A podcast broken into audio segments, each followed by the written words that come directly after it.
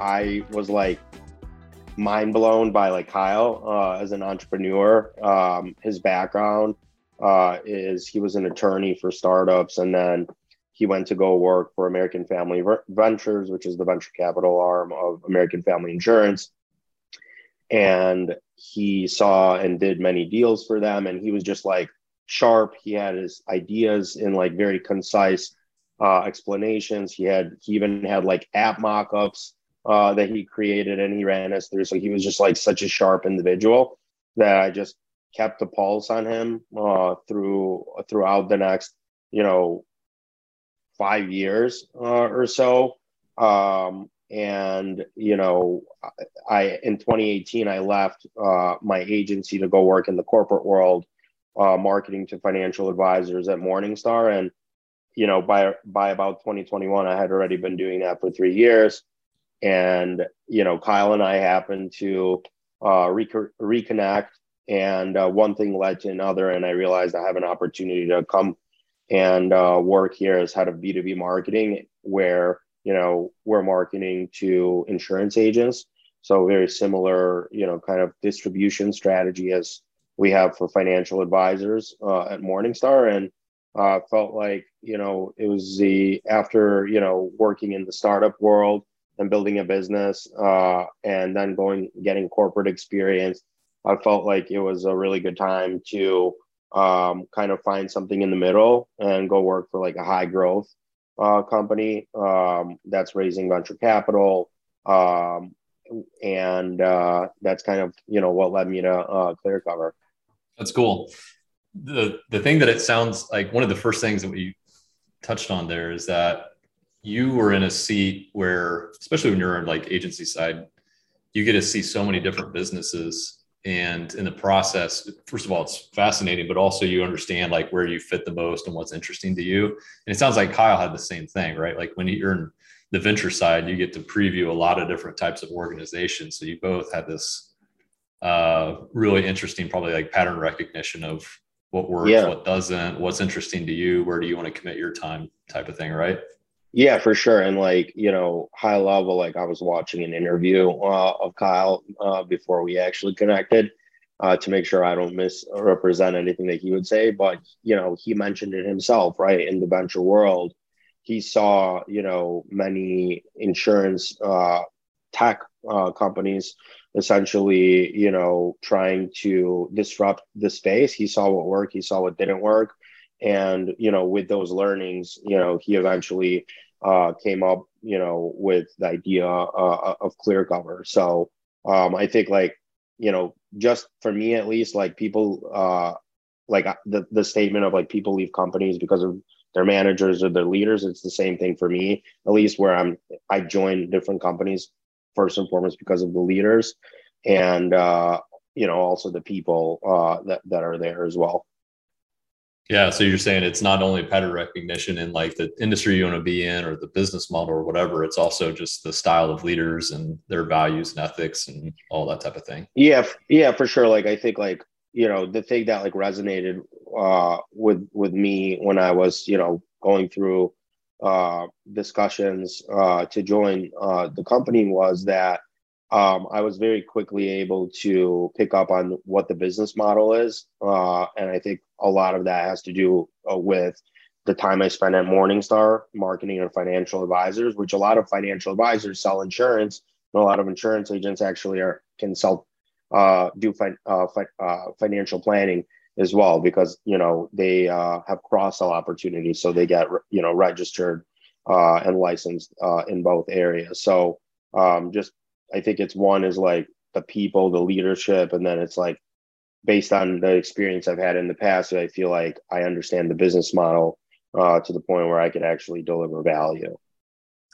So, for those who are new to ClearCover, what would you say is the the problem uh, or the opportunity uh, that the founders and everybody set out to solve, and and how does that translate into a value prop for you on the B two B side? Yeah, I think, you know, th- the opportunity for us is the thing we talk a lot about is like transparency and understanding uh, decisions every step of the way. Um, you know, I think that's that's to the policyholder. Um, you know, I think for us, it's all about uh, efficiency as well, right? Even just when you think about um, things like claims uh, claims processes, being able to uh, fairly and quickly uh, pay uh, your policyholders, and a lot of policyholders they buy insurance through um, insurance a- agents, right? They don't just buy direct to consumer. You know, I buy my insurance from an insurance agent. Um, and so the insurance agent, you know, also would care about something like claims being processed really quickly because, you know, the more time he spends on claims, the lower the margin uh, for his business, right? Um, or the unhappier the client, therefore, like retention might get more difficult or challenging. So I think, you know, that's probably just one example, right? Um, and uh, I'll, I'll kind of pause there, you know, without going too far on a tangent and rambling. Yeah. Yeah, a lot of a lot of uh, fintechs and insurtechs are about kind of removing frictions. Um, it sounds like that's a big part of what you're doing, and uh, you can do that either and save cost or you can just increase speed. And it sounds like you're more focused on the speed aspect. Is that right? Um, I can't speak too much uh, to this topic, but I think you know the general um, I think it's all about, you know, in the insurance space, it's make it quick, quick and easy, right? How do we make it as simple uh, as possible? And simplicity also comes with the idea of simple to understand, right? Um, so going back to the this uh, the topic of making smart decisions every step of the way. So we think like you know, generally speaking, when you look at the insurance landscape, there's a lot of legacy uh, insurance, uh, you know, agencies, carriers, um, different types of ventures like they can't move that quick. Um, and i think that's where kind of we get the competitive advantage as well. So when you joined the team and you started digging in on the b2b side was there a particular challenge that you saw ahead and thought okay that's going to be tough um, but i think i have a plan on how to get past that that obstacle or has it been kind of smooth sailing since you joined um, so i was actually the first like marketing hire for B2B. Uh, so for me, I think the biggest challenge was there's so many things that we can do, right? Um, but it was just figuring out how do we just start, right? And what are the what's the grand vision look like? What are like the ultimate, you know, things that we're trying to accomplish? Like what makes a mod like I think about it, you know, I love McKinsey um, they have a thing called, you know, the modern marketing uh, wheel, right? There's capabilities, there's enablers. A capability, as an example, is uh, personalization, right? An enabler is, you know, your team, right, or your resources. So I think just like when I got here, I was really just trying to evaluate like where are things at, right, from like a maturity perspective when we look at the capabilities and the enablers. Um, where do we ultimately want to be right? And then what can we start to do today to essentially you know uh, lay the foundation and work towards the future? So i think that's pretty much the biggest challenge right that i have. There's so many ideas there's so many um, you know distractions day to day that you really need to kind of figure out you know what's the true problem that you're trying to solve and, and how do we just you know, basically just improve by like 1% every single day instead of like trying to hit a home run um, and, uh, you know, basically striking out. Yeah, there's, uh, especially if you're an idea person, like you're never short on ideas. Uh, sometimes there's uh, people who are idea rich and execution poor because there's just so many ideas to pursue. Have you found any you have any pro tips on that front? I think a lot of people struggle with that um, because they want to. I think some are almost uh, judged by leadership of like how many things are we doing. Ultimately, you hope it's the results are coming in. But have you found any uh, kind of pro tips that work for yourself in terms of prioritizing that and not chasing every idea and filling up the parking lot a little bit more? Yeah, I mean that's a good question. I think uh, so first and foremost, there's kind of two things I would say here. One is like when I look at like things that we can be doing, I think about what's the littlest effort I could do for the highest amount of impact. Yeah. Right. I'm a lazy person, uh, candidly. Like I want to do as least less as as less as little as possible for the most possible reward, right? Um, so I think that's one, right? Like figuring out um, low effort, high impact uh, activities, right? That we can measure and we can, you know, uh, prove, right, that it's uh, contributing to some some sort of outcome. The other thing is with like decision making, uh, it's if it's which actually my manager and like different leaders in this business always think about, you know, kind of uh, created this like decision making framework where if it's low cost and reversible, you know, do it right. Um, like just try it. Um, you know, if it's high cost and irreversible, right, there there needs to be like more thinking around it and like more thought process into it. Um, if it's high cost and uh, not reversible, right, then even more, right? So there's kind of this quadrant uh, that I like think about uh, as well when I'm making decisions. But I think like the quickest thing is like, you know, also like in the in the corporate world, like I'm not saying here, I'm just you know, obviously you, you do consulting, I do consulting with the agency, but a lot of times like businesses are trying to solve for like the margins, not the masses, or trying to solve problems that don't exist. So I think it's being able to also filter those types of things out, right? That come and like distract you. Um, so those are those are probably just some tips. But I think the biggest thing for me has always been like, what's the lowest effort, highest impact things that we can do um, to basically get us closer to this like optimal state uh, of you know modern marketing maturity. Yeah, uh, it's funny that you said, "Well, I'm lazy, so I focus uh, my attention on things that work." Uh, I've heard other people say that as well, um, which is funny because uh, I'm the opposite. Uh, I, am used to working hard, and the problem with that is sometimes you'll chase things that don't have a very good ROI, right? Because you're just used to doing a bunch of stuff. So that's been a hard yeah. lesson for me personally is to is to say, all right, I need to really sharpen it and and park some ideas and let it set for a little bit. It might be amazing idea, but is it amazing in a week or two? And does it unseat this other thing that we've got going too? So we all come at it from I think different angles, but prioritization is tough. It's also key. Yeah, and also just the same like earlier in my career, like I would say yes to everything, right? Um, so I think it's also just like recognizing, you know, uh, when you should say no, when you should say yes.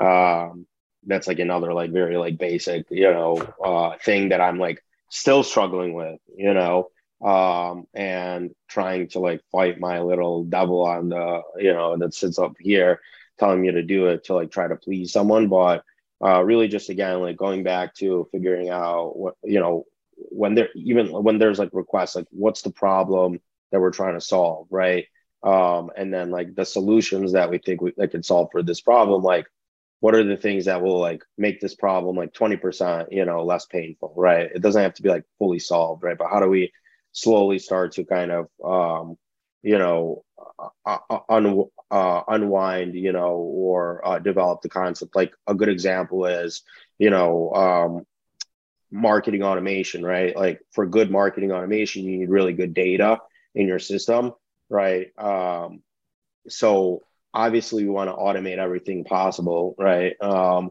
but it's not possible to like, all right, we're gonna go and like we're gonna automate everything, uh, every touch point, every marketing campaign, simply because you might not have the data that you need, right? So um, just thinking about, you know, here we one of the things that um, you know, one thing that I've done in the past here before standing up marketing automation tools.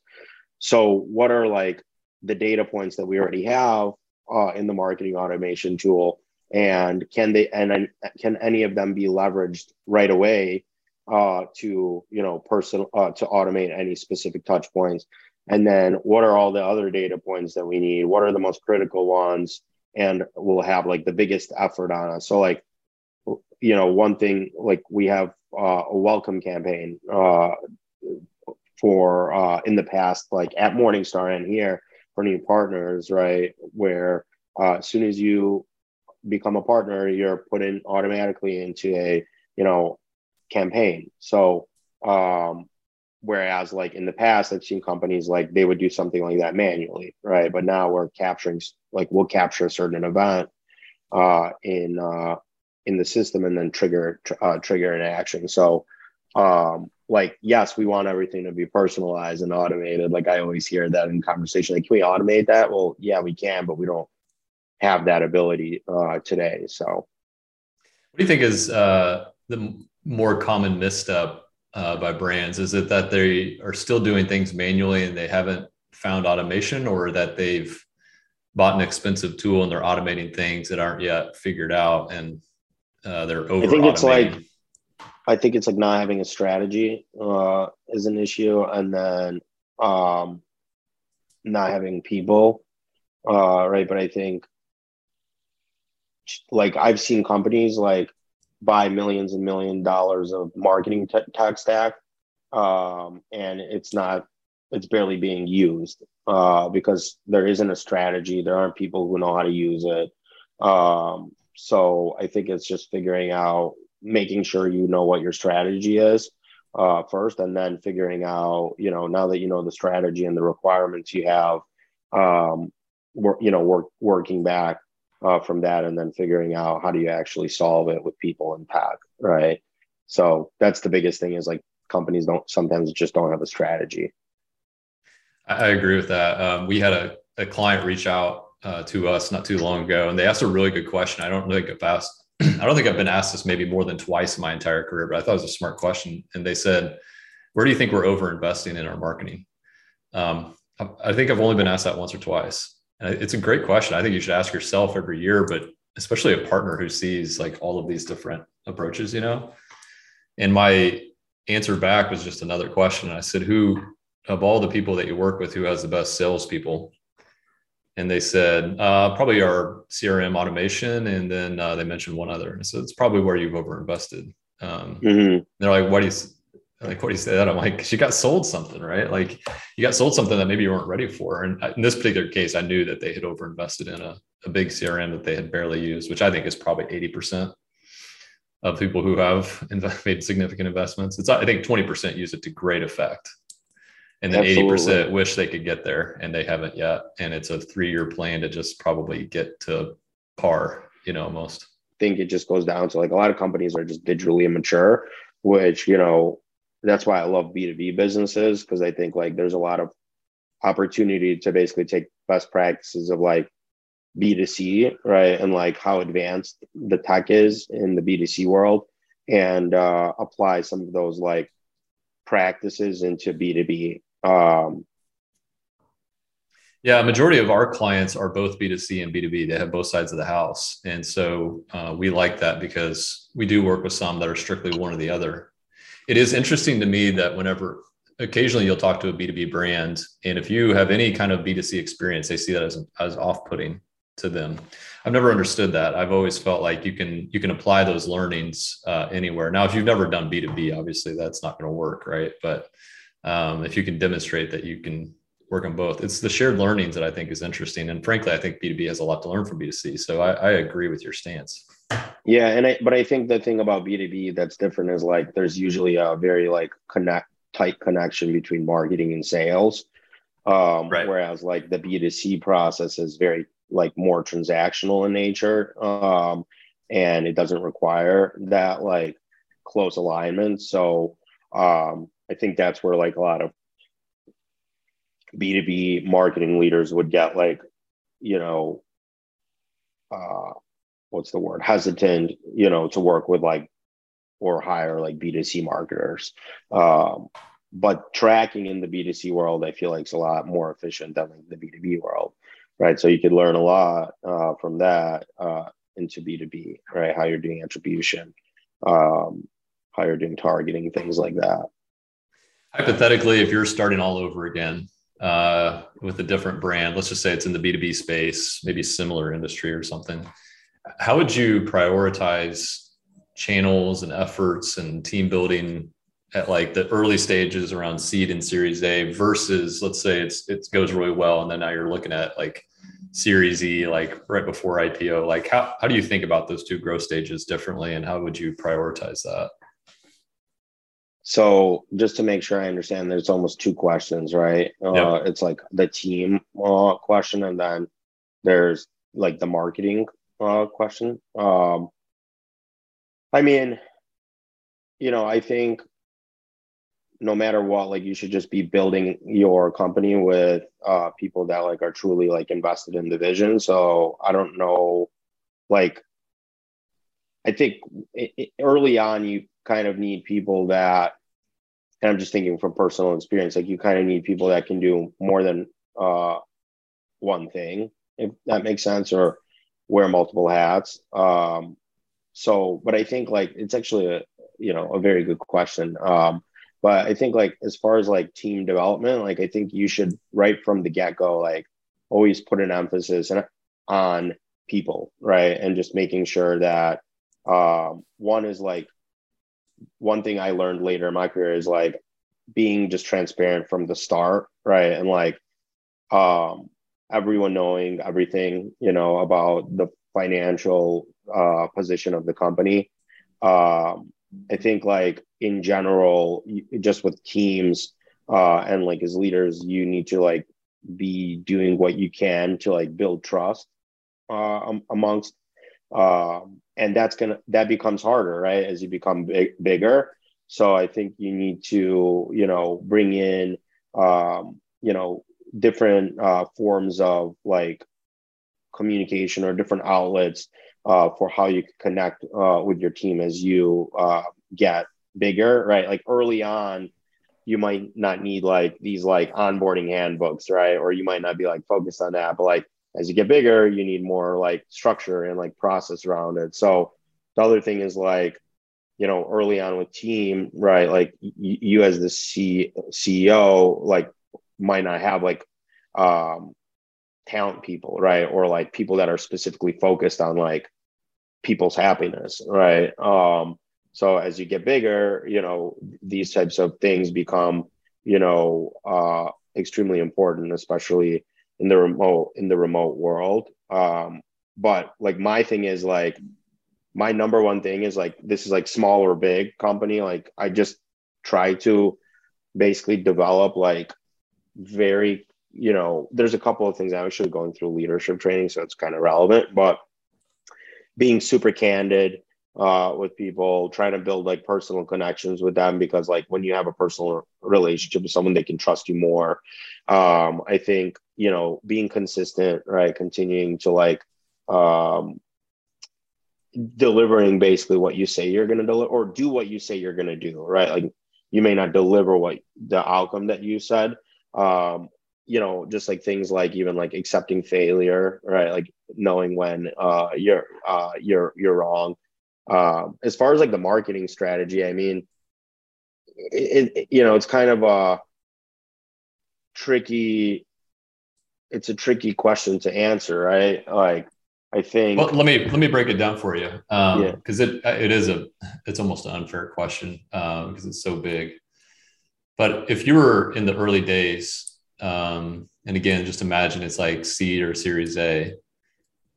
What would be some of the channels that you prioritize, or maybe some of the efforts, initiatives that you prioritize? Is it is it get the brand right? Is it build top of funnel awareness? Would you start down funnel? Like let's just acquire like people who are interested. Like what would be some of your early early steps? Um, I think just the unit economics uh, probably would be early on right? Like proving that you have, um, you know, you understand how much it costs uh, to acquire a customer.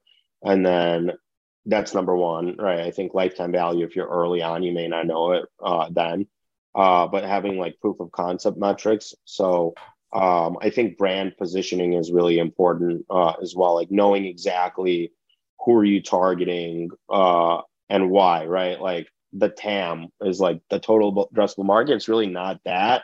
It's like who do you out of all the you know uh out of the entire market, like who are you actually going after?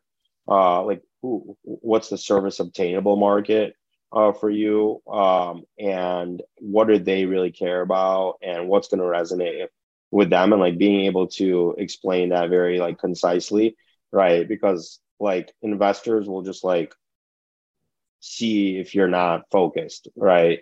Uh, so just early on, basically having a thesis, right? And essentially, using, you know, marketing to prove that thesis, right?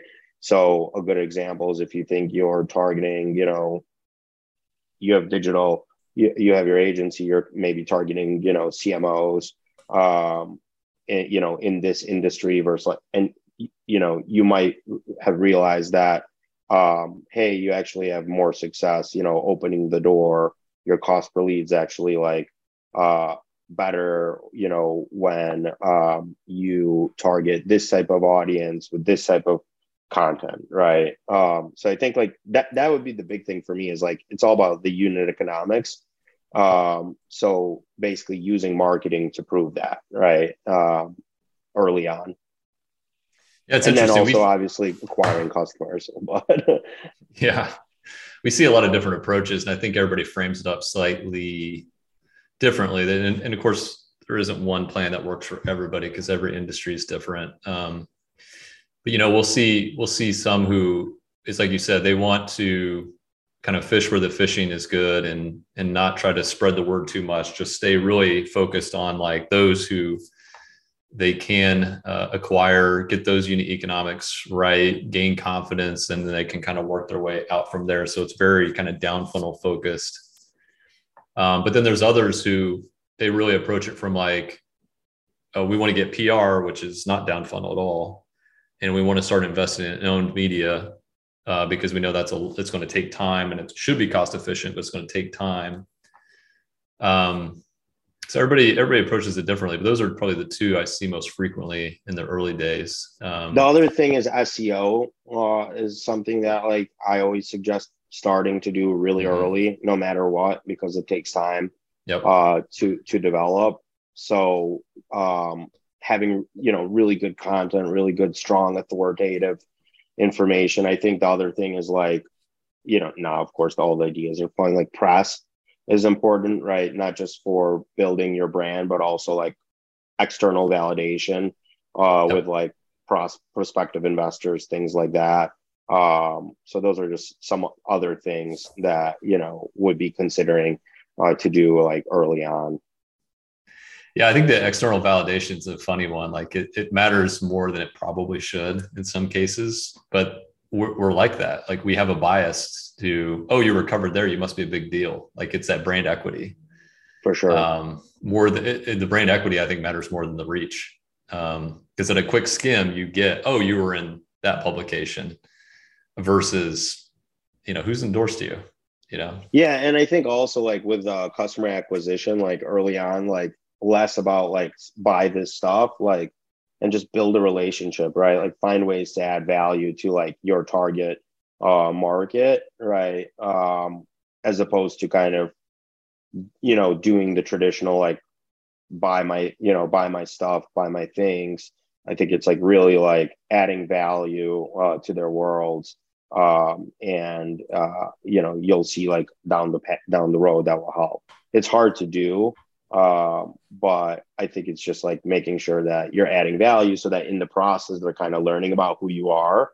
Um, and like right now, you're adding value to me, right? Like uh, you know, and you know that's what I did early in my career as well. Like when I started the agency, I was like, how do I go meet people that are like you know who I want to work with, and I create, you know, my partners and I we created Advisor TV.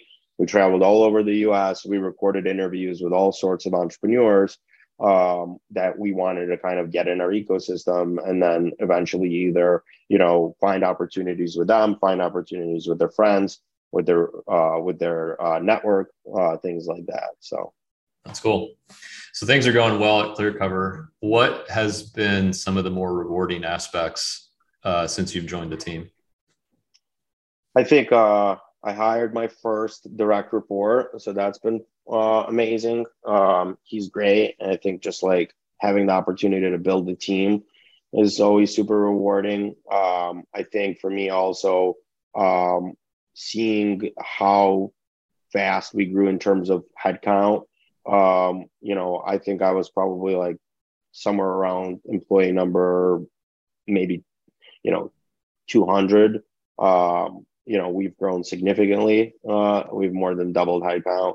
So it's just been really cool to like be a part of, um, you know this uh, we we call it rocket turtle uh, here uh because we don't want to go too fast, right? We want to go fast, but we want to do it very like smartly, uh, if that makes sense. So um, those are some things, but definitely like hiring first uh, people to the team, learning about a, a totally you know new industry uh, that I've never been a part of, and then also like my whole background, my whole career, I've been doing digital marketing, and it's the first time I'm in a like true marketing leadership role. Um, and like I feel like um, I have a you know seat at the table, um, and my voice is being heard, and I think that's been uh you know really re- really rewarding uh, being able to kind of uh, put myself in you know more uncomfortable situations uh, with you know senior executives and uh, kind of learn from that as well. That's awesome. I, I used to say earlier in my career, I, I always wanted to know where the steering wheel of the organization was and then feel like I at least had my hand on it. And it sounds like you've definitely, you've found that uh, for yourself right now.